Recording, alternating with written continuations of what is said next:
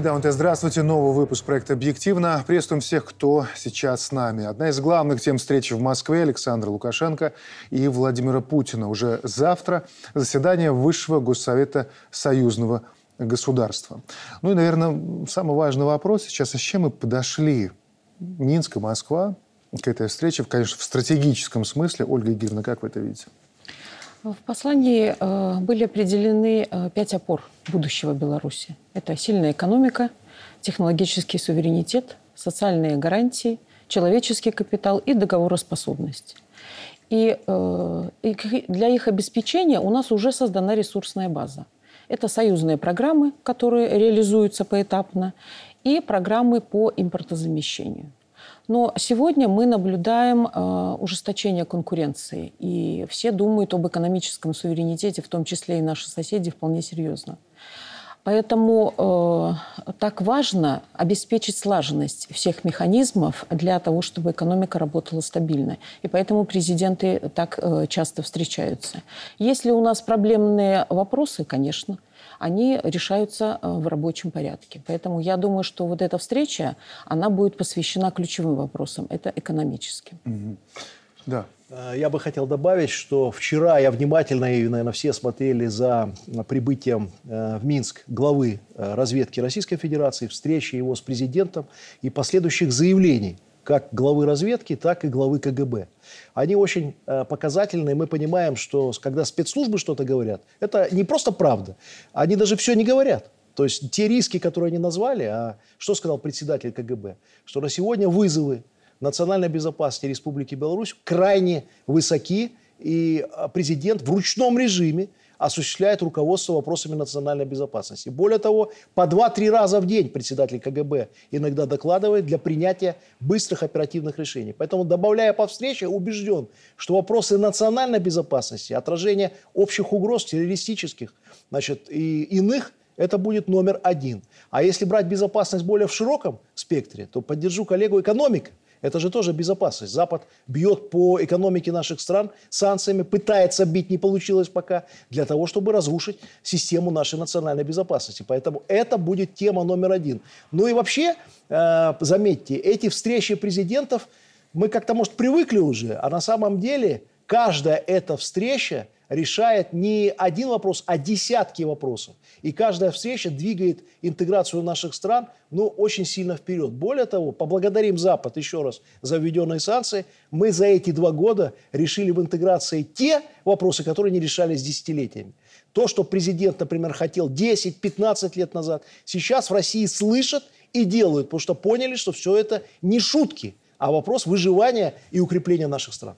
Александр Иванович, а вы как считаете, вот стратегически действительно, вот мы, как видится, переработали все-таки вот эти вот препятствия, на которых мы иногда вот мелкие, казалось бы, а пробуксовывали нашу интеграцию, которая и населению России, и населению Беларуси было очевидно и привлекательно, она притормаживала. Вот сейчас есть ощущение, что вот каждая встреча, как сказал Олег Сергеевич, такой ледокол, который пробивает вот те заторы, которые когда-то накапливались или которые в силу каких-то объективных причин сейчас складываются вокруг нашей страны. Безусловно, э, экономические вопросы будут затрагиваться, и вопросы и интеграции, и кооперации, и реализации программ, которые было заявлено, что уже практически на 80% они реализованы, и дальнейшие какие-то движения. На мой взгляд, основная задача этой встречи – это обсуждение вопросов вопросов, именно связанных с безопасностью. Э, у нас уже э, довольно длительное время обсуждается вопрос единого оборонного пространства, и это было заявлено в ходе визита Владимира Владимировича Путина в декабре здесь, э, в Беларусь, в Минске. Но я думаю, что нужно насыщать это конкретикой. У нас очень многое сделано, и единое планирование военное, и единое региональная группировка войск э, и э, совместные коллегии проводятся. Но здесь нужно идти дальше. И, на мой взгляд, здесь должно именно единое пространство безопасности быть. И здесь и разведывательное сообщество должно совместно работать, и единое пограничное пространство, и миграционное, и таможенное оно у нас фактически есть уже, поскольку в ЕС, в ЕС это все сделано. Поэтому вот эти вопросы будут главными. И это не факт, что о них будут очень серьезно заявляться, потому что там запланирована двусторонняя встреча, и она будет носить закрытый характер. Совершенно верно. Вот, вот, после... вот это будет э, ключевым в, в этой встрече. А вопросы интеграции экономики, да, мы вот э, я недавно был в Удмуртии, там очень активно э, экономика развивается, и люди нацелены на сотрудничество именно с белорусской стороной. И там в три смены предприятия работают и не только оборонного комплекса, но и Э, простые, которые на гражданскую продукцию нацелены. Поэтому есть посыл в регионах российских сотрудничать с нами, взаимодействовать, кооперироваться и повышать уровень жизни наших народов. Экономика – задача номер один, совершенно очевидно. Но увидите, даже наш разговор в сторону безопасности обязательно, обязательно переходит. Во время послания одна из самых громких тем была мирная инициатива, и после этого, когда журналисты задавали вопросы пресс-секретарю президента России Дмитрию Пескову, он говорил, что на встрече в Москве президенты эти инициативы в том числе будут обсуждать. Вот это предложение Александра Лукашенко, которое он озвучил. Что вы насчет них думаете? Ну, в первую очередь, на мой взгляд, в чем особенность этого послания? То, что, что оно обращается не только к белорусскому обществу, оно имеет серьезную международную повестку. И вот инициативы, которые по урегулированию кризиса в Украине, они очень четко это подтверждают.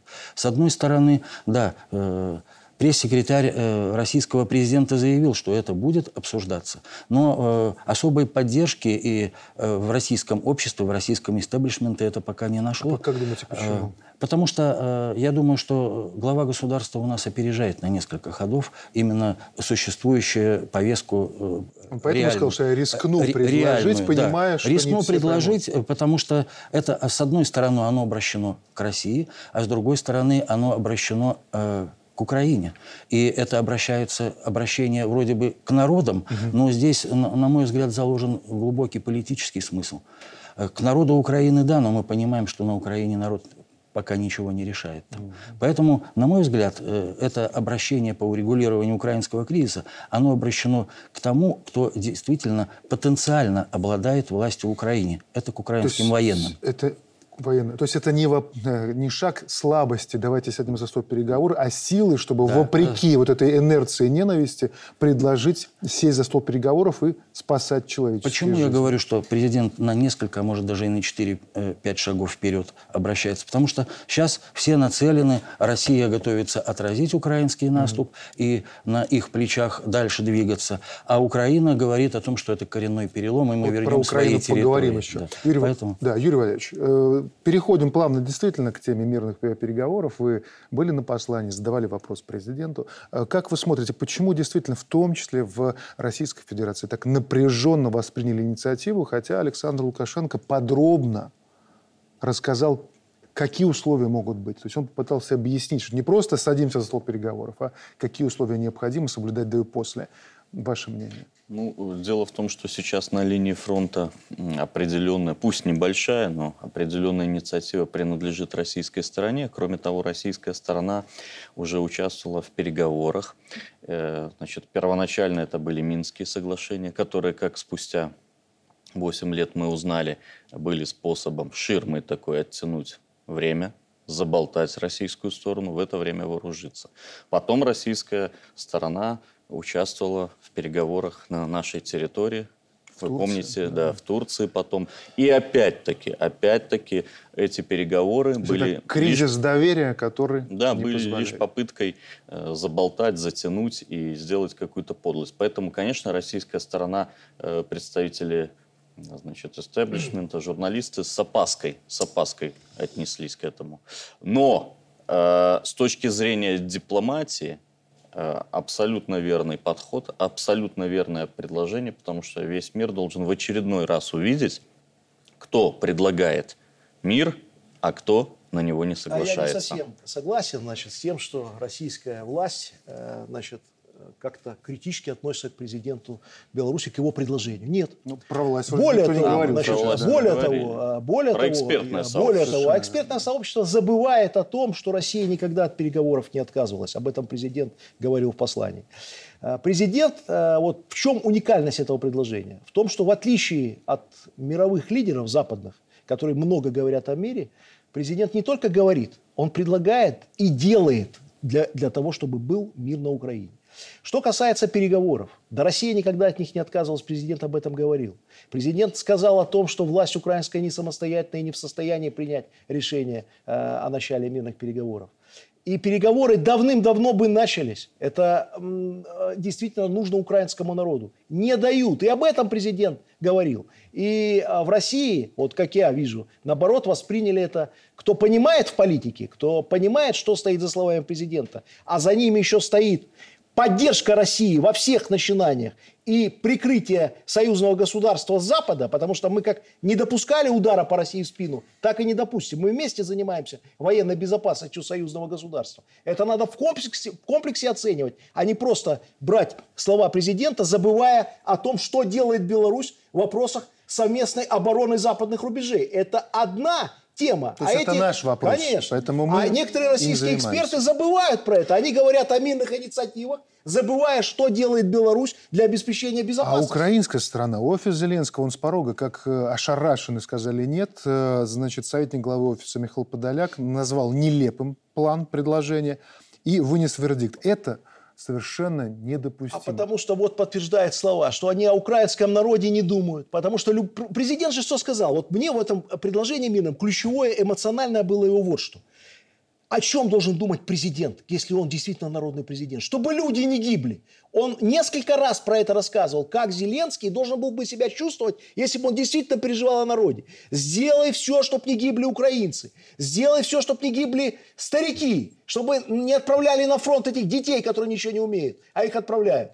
И вот это ключевое. Но власть, вот как они отвергли, они все отвергают деньги зарабатывают еще То при этом. Зеленский поэтому запретил Конечно. себе Сколько, указом да, вести переговоры. Сколько. Подоляк, который сделал это заявление, заработал денег. Сколько Арестович заработал денег. Сколько эта верхушка киевской власти, гнилая, положила миллионов, в то время как простые украинцы гибнут. И почему их дети не гибнут? Об этом президент говорил. Ни один их ребенок на фронт не пошел. Сидят за границей, э, деньги э, тратят и живут хорошо. Вот правда жизни. И об этом Лукашенко, не боясь реакции чьей-либо, сказал, в современном политическом мире вообще редкость от политика слышать правду. Mm-hmm. Поэтому это послание все и смотрели. Что мы сейчас слышим от европейских политиков? Заученные фразы и слова ни о чем. Смотришь на него, что он говорит, непонятно. А что он завтра сделает, вообще никто не знает. Ольга Игоревна, но вот действительно, между тем, альтернатива есть вообще переговорному процессу? Вот как вы видите это? Конечно, альтернативы нет. И э, здесь вопрос, мне кажется, заключается немножко в другом. Вот мы недавно обсуждали китайские предложения, и это вызвало тоже большую дискуссию, бурную, 12 пунктов. И тогда экспертное сообщество высказывало недовольство вполне определенное. А где же конкретные шаги? Что делать? То есть вот концепцию вы нам дали, а что, что делать конкретно? Вот, пожалуйста. Вот, пожалуйста, как бы Александр Григорьевич предложил конкретные шаги. Но э, запрос и готовность что-то делать – это вещи э, абсолютно разные. Э, предложения белорусской стороны э, сегодня, они уже есть. Они живут сами по себе.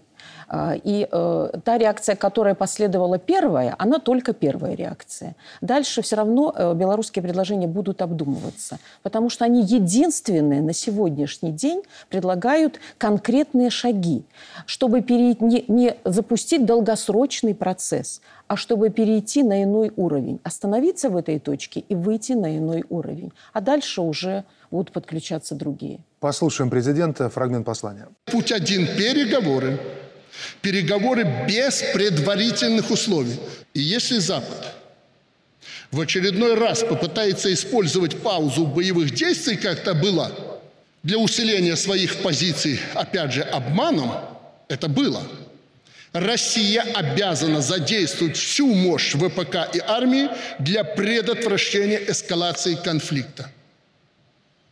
И фосфорные боеприпасы, и объединенный уран, и обогащенный уран. Уран все должно пойти в действие, если в очередной раз будет обман и будет замечено хоть малейшее движение через границу в Украину, или с другой стороны, с стороны России, передвижение войск и под, подготовка к атаке. Военные меня поймут. Все вопросы территориальные, восстановительные, безопасность и прочее нужно и возможно решить за столом переговоров. Но, тем не менее, вот мы говорим а, про Украину. Есть еще один а, противник мирных инициатив – это Польша. Вот накануне во Дворце независимости на встрече с э, президентом Беларуси глава службы внешней разведки России Сергей Нарышкин об этом тоже высказался. Он сказал, я цитирую, «Руководство Польши ждет удачного момента, чтобы взять под контроль часть украинских территорий. Поэтому польская власть – выступает против мирного урегулирования конфликта. Э, Юрий Валерьевич, вы у нас эксперт по Польше. А согласны с э, главой службы внешней разведки России? Так это же не его мнение, это фактура. Это чистая фактура. Если вы помните, значит, бывший руководитель МИД Польши Сикорский проговорился, что уже в первые дни начала специальной военной операции у них на столе лежал план, так сказать, аннексии части территории Украины.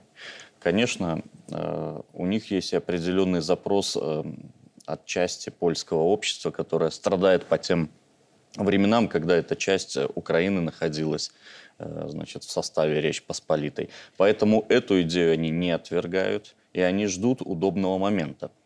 Если украинцы думают, что поляки в критический момент помогут им, да, они mm-hmm. помогут, но совершенно другим образом основываясь на своих национальных интересах. Точно так, как э, сейчас они помогают оружием. Да? То есть они скидывали старое советское вооружение, а когда дошло дело до более-менее нового, они уже начали предъявлять финансовый счет киевскому режиму. Поэтому здесь иллюзий быть не должно. Может быть, даже в ближайшее время, в какое-то в этом году, не знаю, сроки можно прогнозировать э, разные, но я уверен, мы увидим попытку есть, ну, реализации этого плана. Но польский план возможен только если Украина проигрывает. Да. Если начинаются Конечно. переговоры, польский Конечно. план выбрасывается Украина в Украина уже Конечно. проиграла. Я бы хотел добавить, Конечно. что весь суверенитет Украины и государственность в этом трагедии во многом держался за счет восточной территории Украины, которую Украина потеряла в 2014 году в результате госпереворота и начала гражданской войны. И сегодня поляки, Польша, польская власть, надо разделять народ и власть, фактически оккупировали уже Западную Украину. При любом сценарии окончания войны, при любом сценарии, влияние Польши на территории Западной Украины уже колоссальное. Ведь оккупация – это не только ввод войск. Хотя, вдумайтесь, уже начали разговаривать европейские политики о возможном вводе миротворческого так называемого континента. Это не что иное, как оккупация под благовидным предлогом. Но оккупация это не только войска, оккупация это экономика, оккупация это политика, оккупация это ценности. На сегодня Украина без западной помощи существовать не может. Если сегодня вдруг мы представим такую картину, заканчивается поток западной помощи на Украину, это голод – Смерть, нищета, и все, ничего нету, ничего не осталось. И народа нету, разъехались. Олег Сергеевич, если Польша приступает есть. к своему плану, к реализации, вот э, это же затрагивает и наши непосредственные вопросы. Об этом вот, президент сказал Вот наши действия какие в этой ситуации должны Наши быть? действия будут э, прорабатываться вместе с Россией. Естественно, мы не будем воевать на чужой территории. Об этом президент говорил. Мы не, не претендуем на какие-то территории. Никогда в жизни. Но э, защищать свои национальные интересы, понимая, что если Польша оккупируют западную часть, наши угрозы на границе возрастут многократно, значит, будет асимметричный ответ. То, о чем президент говорил на протяжении всего времени. Но подчеркиваю, воевать, э, пусть там ждут они, все ждут, тянутся с войну, мы не будем. Беларусь будет всегда жить и работать только на своей территории, защищая свои национальные Александр интересы. серьезный противник у нас на Западе.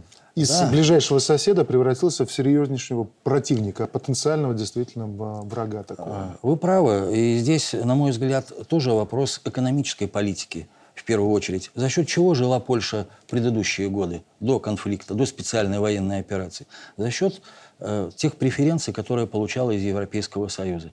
Они значительно уменьшились, почти прекратились. Угу. Поэтому она сделала ставку на милитаризацию. И это у них программа минимум. За счет милитаризации э, поднять свое экономическое развитие. То есть за, за счет тех инъекций, в, пер, в первую очередь американских, сделать э, более сильной свою экономику. А программа «Максимум» – это западные территории, которые до сих пор э, польский истеблишмент – общества по-разному, там, и я не буду говорить о процентах, э, польский истеблишмент считает своими. И почему опасна ситуация на Украине насчет западной ее части? Как только миротворческий контингент этот вводится, задается опасный прецедент, опасный для наших национальных интересов. Потому что э, значительно увеличится количество польского общества, которое захочет реванша в отношении наших западных территорий, э, в отношении территории Западной Беларуси. Вот почему мы не имеем права вместе с Россией этого допустить. Это один момент. Угу. Второй момент. Там тоже на Западной Украине живут люди, которые в основном славяне, которые имеют в том числе и ментальность оставшуюся Советского Союза, которая помнит, как мы жили единой семьей. И это тоже наши люди, если очень просто и примитивно говорить. Э, поэтому мы о них не должны забывать. Поэтому ни в коем случае нам нельзя допустить расчленения Украины. И под видом миротворческих сил, либо какой-то э, э, другой схемой, мы не должны допустить э, ввода туда каких-то иностранных войск. Потому что мы видим, что ситуация на Украине, она развивает, развивается по сирийскому сценарию теперь. И Запад все более склонен к этому. Сирия тоже сначала разбалансировали государство, потом э, пытались провести смену власти, а затем американские войска оказались на территории Сирии. И на Украине и тоже не прочь не повторить. И да. до сих пор не ушли. И неизвестно, когда Продолжаем анализировать то, что происходит на Украине. Вот все эти дни продолжаются драматические события вокруг Свято-Успенской Киево-Печерской лавры. 29 марта в Киеве был начат процесс изгнания из лавры монашествующих. Верующие встали на защиту святыни. И вот это видео уже обошло все СМИ. Молящаяся девушка на коленях и пляшущий вокруг ну, бесы, по-другому их не назовешь, смотрим.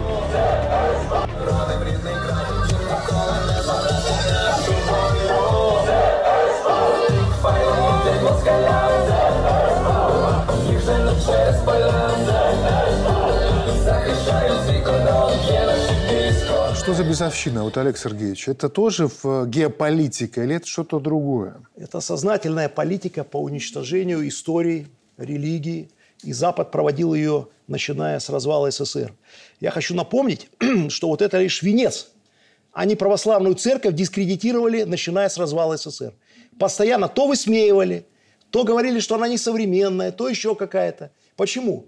Православие после развала СССР стало той темой, которая объединила Россию вначале и объединяет постсоветское пространство. Потому что ну, православных много в Беларуси, на Украине, в Грузии – Какую страну не возьми, это действительно стержень, который всех объединяет. Значит, что? Коммунистическую партию уничтожили, идеологию коммунизма вырезали в свое время, надо уничтожить православие. И забрать историю. Это одновременный процесс. Начали им мозги вкидывать. Вы с Россией враги всегда были. А у нас таких попыток не было. Как нам пытались переписать историю. Сколько президент об этом на послании говорил. Нам же тоже пытались а переписать. почему сейчас? Знаете, не вопрос в том, мы понимаем, а что киевский нет, режим, ему свойственно вот Потому это. что... Почему а, сейчас? Запад... Хватает забот. Я сейчас Конечно. конкретизирую. Хватает забот. Ведь это дополнительно вносит раскол в общество. Мы видим, что происходит с процессом мобилизации. Люди бегут, нет доверия к власти, есть негодование тех, кто служит сейчас под Бахмутом. И они, рыдая, вот эти солдаты, записывают обращение, что «что же вы творите с нами?» да, но... Когда уже митрополит Лавры Павел говорит о том, что прямую Зеленскому обращается, мы сейчас это посмотрим, что э, «горе вам и вашей семье за это». Давайте послушаем, ведь его словами говорит украинский народ сейчас. Пожалуйста. Говорю вам, господин президент, и всей вашей своре, что слезы наши не упадут на землю, они упадут вам на голову. Сегодня вы думаете, что, войдя во власть на наших спинах и нашем желании, вы можете с нами так поступать? Господь не простит ни вам, ни вашей семье. Вот, видя это и понимая это, почему все равно именно сейчас они идут на то, чтобы забрать православные Возвращаясь земли. к посланию президента. Не люди им нужны, и не люди их интересуют. Территория а для того, чтобы территорию захватить, какая разница, что там будет уничтожено? Какая разница, сколько людей будет лить слезы? Какая разница, что это происходит? Уберем церковь, поставим свою. Пройдут десятилетия, будем мозги обрабатывать. Их интересует территория. В этом ужас и трагедия украинского народа, о чем президент говорил. Не дают украинскому народу решать свою судьбу. Не дают. А раз это территория, и к нам они относятся как к территории к Беларуси. А мы для них тоже территория. Превратить в антироссию превратить в проект. Поэтому это будет происходить и дальше. Вырежут церковь, дальше пойдут. Будут все уничтожать, что связано с православием, славянством, для того, чтобы просто эта территория была десятилетиями у них. Это то, о чем мы говорили чуть раньше, про оккупацию. И вот очень важно, давайте мы собираем факты, вот для того, чтобы эти примеры мы видели, и для того, чтобы люди сами могли делать выводы, а не то, что мы тут с эмоциями о чем-то дополнительно говорим. Еще очень важный фрагмент, который надо фіксувати. Давайте посмотрим. Як відреагували на те, що Павло Лебідь нині під домашнім арештом із електронним Його треба браслетом? забаранить, поставить на коліна в лісі, вистрілить в голову і пустить це відео просто по всім російським змі. Ніяких розмов не має бути, ніяких домашніх арештів, ніякого закону. Ми не хри... ми не християнці, ми, яз... ми язичники. Ми е, е, древні язичники. Александр Иванович, пожалуйста. Э, Вы знаете, что Олег Сергеевич прав в том, что в послании президента еще до этих событий захвата, а, которое прозвучало, ответ на этот вопрос есть. Президент сказал, что нациков почти всех уничтожили. Остались люди, которых э, гонят на фронт. Поэтому э, я хочу сказать, что это идет борьба за души людей украинских. Потому что э, э, политические, э, если так можно сказать, те, кто зарабатывает, политические бизнесмены, они уже определились. Нациков стало намного меньше. А сейчас нужно простых людей под себя подмять. Поэтому с помощью э, раскола в церкви и захвата пробуют так, чтобы украинский народ, простые люди, православные, стали на сторону нынешнего украинского истеблишмента. Как-то можно вот, а разве на обратную реакцию не а, вызовет? а это просто инструмент. Это собрали там несколько сотен, там 500 человек, 200 или 300, не знаю, и просто захватывают имущество церковное. А потом будет э, вдалбливать э, простым украинцам в душу, что, шаг что шагом, не, э, не у УПЦ это правильная церковь, а ПЦУ правильная церковь. Раскольники придут и будут промывать. Сейчас пром- промыли мозги украинскому народу, а сейчас будут промывать В душу. 2014 году они убивали людей за то, что они осмелились защитить русский язык. А сегодня они будут убивать скоро. Сегодня они гонят их, а завтра будут сжигать, как в Доме профсоюза, тех, кто верит в каноническую православную Э, церковь. Юрий В этом Валерьевич, а вот э, к жестокости мы привыкли. Мы видим, что делают э, с военнопленными а, украинские войска. Мы видим эти издевательства. Они не стесняются показывать это в социальных сетях. Но в конце, вот это то, что он добавляет, мы не христиане, мы древние язычники. Вот это о чем? А продолжается процесс э, расчеловечивания украинского народа. Дело в том, что Украинская православная церковь – это то единственное, которое сдерживает пока еще страну от э, того, чтобы погрязнуть в пучине вот, это, вот этого язычничества, сатанизма, гражданского конфликта. И я знаю, что ситуация с Лаврой вызвала очень большой раскол в правящих элитах очень большой. Они об этом молчат, но вот э, в телефонных разговорах го- говорят, что э, значит, большинство даже, большинство общества восприняло это как личную трагедию.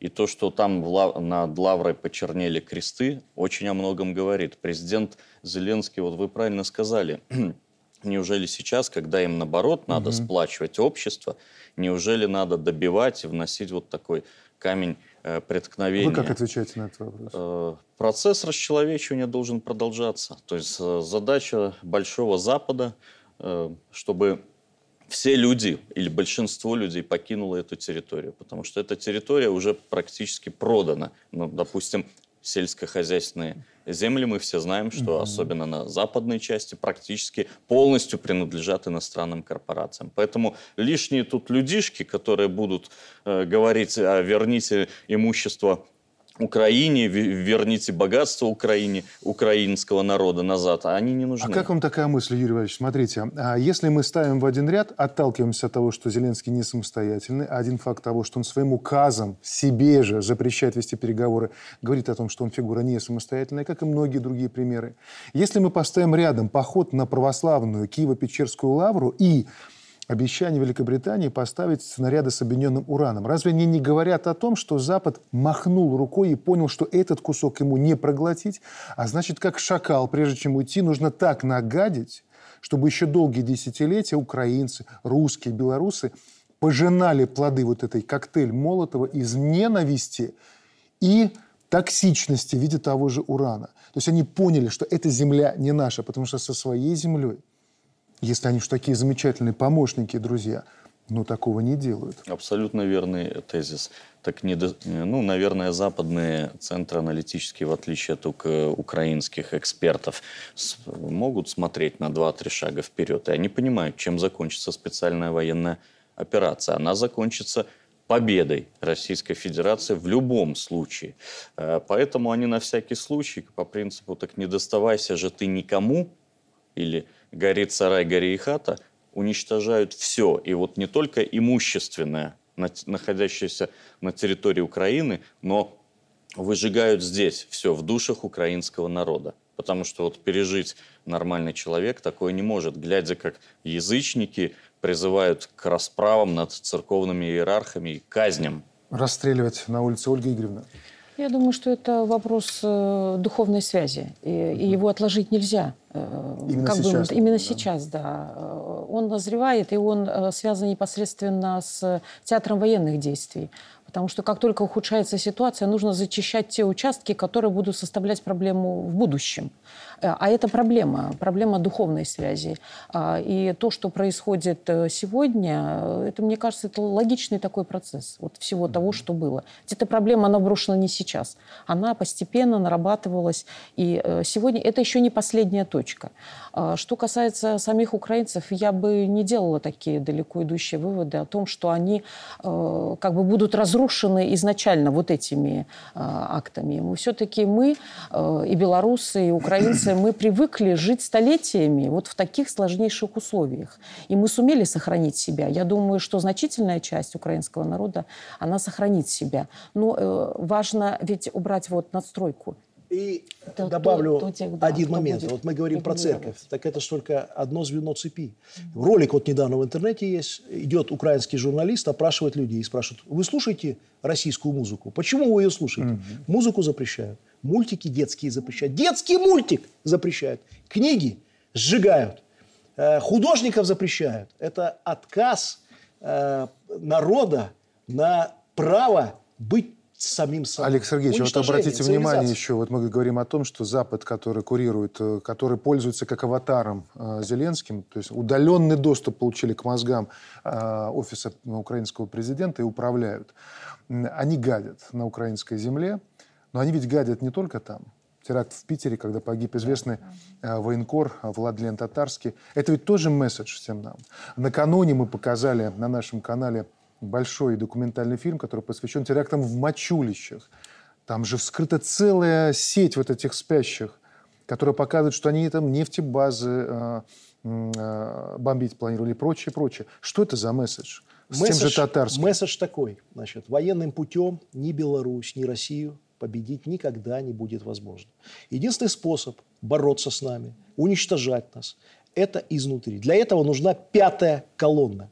Пятая колонна, вот, которая, вот те, которые совершают теракты и готовят десятилетиями. Для этого существует НКО. Помните, президент на послании про фонд Сороса сказал, как он его выгнал на следующий день. Я хочу напомнить, что, слава богу, вот в 2020 году мы устояли в том числе, да, у нас западное влияние, агенты были.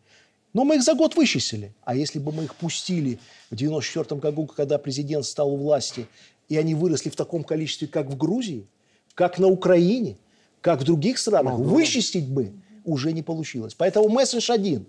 Кто сейчас скажет, что у нас КГБ или МВД жестко работает? Может, опять про 20 год кто-то напомнит, что кому-то дубинкой дали по попе?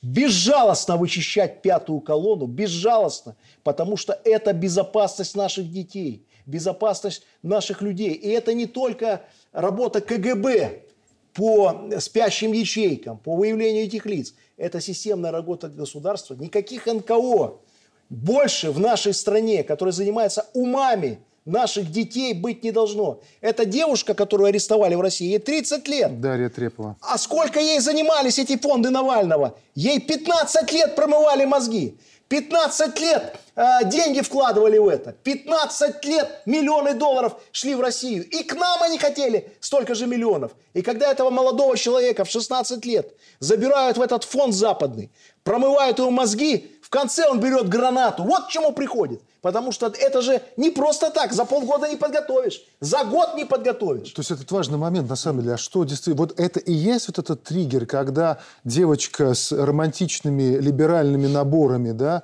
вот попадает в нее этот вирус, и она раз, и в какой-то момент уже террорист несет посылку со взрывчаткой чуть живому человеку. Ну, это отработанная технология. Они в результате вовлечения ее в общественную деятельность, просто завоевали ее душу, мозги. То есть не внезапно это происходит, это плановая да, большая Да, и как вот в случае вот с Зеленским, которым угу. управляют дистанционно, такое же дистанционное управление, значит, работа на удаленке, э, ими может производиться в отношении нашей молодежи. Но я хочу сказать э, спасибо огромное каналу ОНТ за вчерашний фильм и спецслужбам настолько интересный, настолько много фактуры, потому что я понимаю, э, что если бы э, не было такой большой фактуры, может быть, и в этом случае кто-то бы высказывал какие-то сомнения. Самое главное, спасибо Но нашим спецслужбам, что мы... Все разложено. Что они все понятно. Блестящая да, да, да. работа. А теперь, что касается, э, значит, девушки, вот этой ситуации в Питере, трагической, я дополню Олег Сергеевича. Э, не все надо списывать на западные фонды, НКО, Сороса.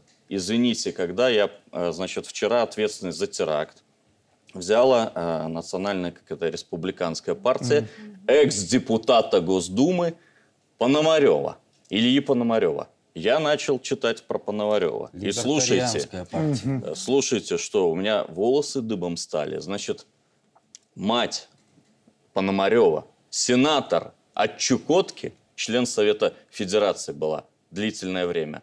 Он сам два срока в Госдуме, отец член правительства России был, э, значит, и член команды Лужкова. Так какой же тут Запад? Сорос, То есть, да, это смычка двух именно, двух крайностей. То есть мы, э, и вот э, хорошо, что когда ты ставишь препоны западному вектору, надо обязательно прочистить и разобраться, а как такие появились люди.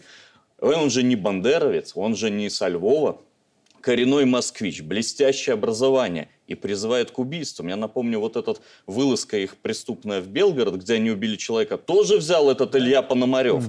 И это все, понимаете, в отдельной части российской элиты длилось, варилось годами. Глава КГБ Иван Тертель накануне сказал, что следует ожидать серьезной эскалации обстановки в нашем регионе. Я цитирую. «Мы констатируем, что на территории Польши, Украины, Литвы, Латвии, Чехии существуют лагеря по подготовке боевиков, мы знаем конкретно вербовочные пункты, знаем, кто этим занимается, мы знаем лагеря по их подготовке, знаем персонали инструкторов, кто в этом отношении и на каких этапах проходит подготовку. То есть, слава богу, что это все фиксируется, но, с другой стороны, ты понимаешь, какой объем сил, которые в нужный для них момент попытаются бросить на нашу территорию. Давайте ненадолго прервемся, после чего продолжим программу.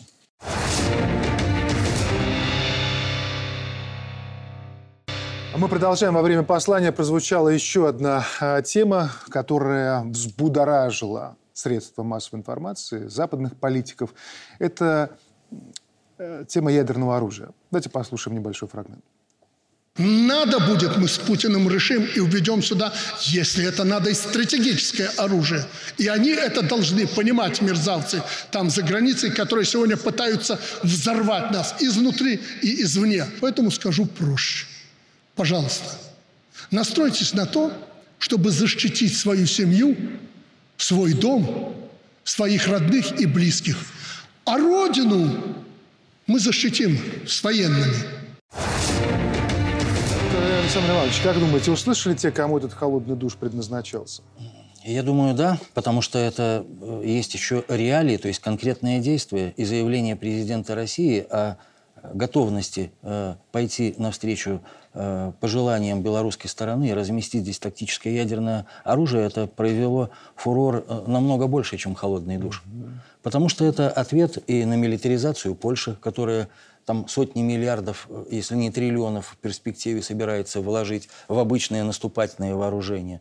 Это и ответ и Соединенным Штатам Америки, и НАТО о том, что и, э, на любой э, э, болт, э, с резьбой. Есть нормальная гайка, которая намного дешевле стоит, чем э, изготовить вот этот болт. Вот mm. это серьезный и нормальный ответ. Ну, как раз в эти дни мы видим, что Макрон и фон дер Ляйен отправились в Пекин. Очень они хотят среди всех вопросов с, поговорить с Си Цзиньпином по поводу тактического ядерного оружия на территории Беларуси. Что он думает по этому поводу и по возможности надавить. Ольга Игоревна.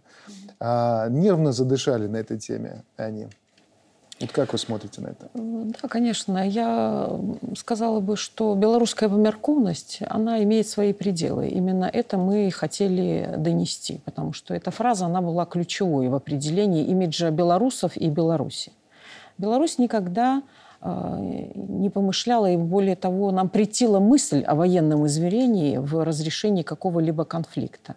Но реально сегодня такова, что мы вынуждены реагировать, потому что ни убеждения, ни здравый смысл, мы видим, что они уже не работают.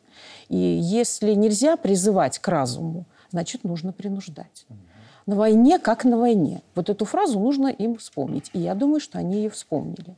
Потому что официальные лица Польши, которые озвучивали сразу же после послания, Абсолютно. они заявили о том, что со стороны Польши никакой угрозы для Беларуси не существует. Вот, Алексей Сергеевич, сейчас буквально я тогда продолжу, и, и вы э, скажете, вот польский режим не скрывает, конечно же, раздражения, а у них ведь на ядерной теме действительно пунктик. А, во что бы то ни стало, разместить у себя американское оружие. Разговоры об этом в Варшаве пошли с мая 2020 года, если не раньше. А в октябре прошлого года Анджей Дуда и вовсе так ответил на вопрос относительно того, что некоторые страны начинали э, свои ядерные программы с размещения у себя американских бомб.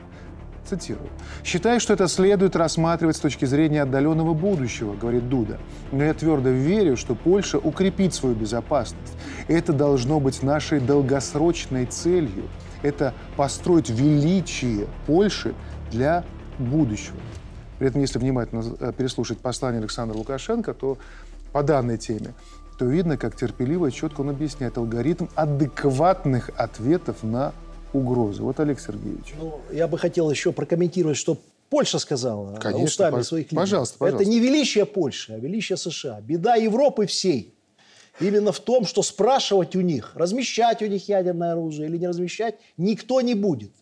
И применять будут так, как посчитают нужно. Потому что Европа, к сожалению, не суверенна. И это нас очень печалит. Это угроза национальной безопасности нам. Теперь про ядерное оружие. Все, что мы сейчас делаем, это как раз одна причина. Мы не хотим войны. Мы очень не хотим войны. Мы не верим ни одному западному слову, обещаниям, что мы не нападем, а при этом тысячи танков собираются стоять на польской границе. Наступательного характера. Но мы нападать не хотим. А для чего танки? А для чего пехота в таком количестве? А для чего наступательные другие средства? Поэтому мы не верим. Единственный способ, который мы знаем, способен предотвратить войну, это быть настолько сильными, чтобы вот сидел польский генерал, да, если на Беларусь сунешься, завтра Варшавы не будет, к сожалению. Нет, мы никуда не пойдем. Но это не значит, что мы когда-либо кому-то будем угрожать. Не лезьте к нам. И вот все, что мы выставляем на границе, цель имеет одну. Лукашенко в послании про это говорил каждые 10 минут. Не про войну, про мир. Его послание – это послание о мире, о том, как сделать, чтобы не было войны. Как закончить войну на Украине? Как не допустить на белорусскую землю э, вот этой беды и горя? И размещение тактического ядерного оружия из этой же сферы. Но есть еще одна ключевая вещь, которую кто-то, может быть, не уловил. Да в том-то и дело, что Беларусь суверенное государство. И как когда-нибудь, упаси Господь, бы применялось это ядерное оружие, решает только белорусский народ. В этом безопасность Европы и мира. А вот когда в Литве разместят, извините меня, ядерное оружие, я буду бояться. Потому что президент Литвы не решает ни хрена. А американцам плевать, если Европа будет заражена Тем временем оружием. в самой Польше очень сильно переживают. Да. Все прекрасно, многие видят и сильно переживают относительно того, что происходит вокруг. Я предлагаю, мы слушали не раз, в том числе на программе, э, мнение обычных людей, которые там пишут комментарии под нашими видео. Говорят, что не все в Польше такие, как Дуда и Моровецкий. А вот сейчас Интересная публикация в издании «Дёник политичный». Вот давайте послушаем. Очень показательно. Беларусь может даже похвастаться тем, что в своей новейшей истории не участвовала ни в каком вооруженном конфликте. Таким образом, Беларусь будет до последнего шанса использовать дипломатию для разрешения вооруженных конфликтов, и тогда российское тактическое ядерное оружие, развернутое на ее территории, никогда не будет использовано. Поэтому мы должны не сосредотачиваться на возможном размещении здесь ядерного оружия, а внимательно следить за указаниями США для наших правительств в этом отношении и отвечать на них со всей твердостью. В конце концов, развязать Третью мировую войну руками других заманчиво и выгодно для США. А есть влиятельные здравомыслящие люди там, которые, учитывая, что впереди выборы в Польше, могут вот эту повестку, как добрые соседи, довести до логического завершения. Либо Дуда и Моровецкий плотно сидят при поддержке Вашингтона плотно сидят, э, их подсиживает другая политическая сила, это гражданская платформа Туска и Сикорского, которые Тоже являются более неадекватными, чем э, ПИС Дуды Моровецкого-Качинского.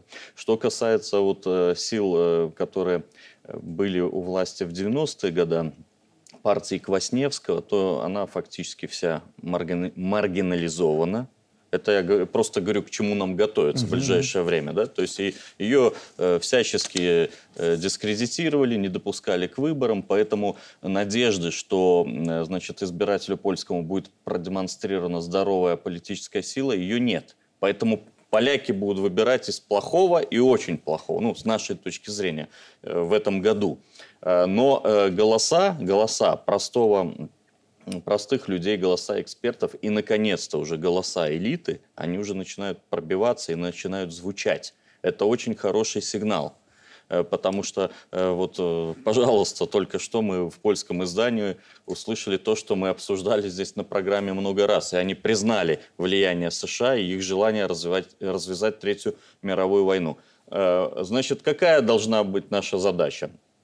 Именно экспертная – и, и во время вот встреч с посольством э, Польши у меня за два года 17 встреч было э, по их инициативе. Я все время говорю, что мы заинтересованы действительно в суверенной Европе, как сказал Олег Сергеевич, в том, чтобы вы отставили национальные интересы. Как только вы станете на свою национальную позицию, вы сразу возьметесь за голову. Нам же выгодно торговать, обмениваться, общаться, продавать свои товары, брать дешевые энергоносители э, с Востока. То есть это же все очевидно любой политической силы, но проблема в том, что в результате 30 лет селекции и работы американских, именно американских, а не западных НКО, вся польская элита э, находится в американском фарватере. Это очень большая проблема. Ну, напоследок еще раз обратимся к посланию. Э, там после всего того, что обсуждалось, была президентом затронута очень важная мысль про суверенитет. Вообще все послание про суверенитет было так или иначе. Но он в какой-то момент вот отбросил максимально формализм, и было такое концентрированное понимание того, что же мы вкладываем в понятие независимость и суверенитет. Давайте послушаем этот небольшой фрагмент. Я хочу обезопасить белорусское государство и обеспечить мир белорусскому народу. Своей историей, всем своим существованием мой народ этого заслужил. Под плеткой жить больше не хотим и рабами не будем.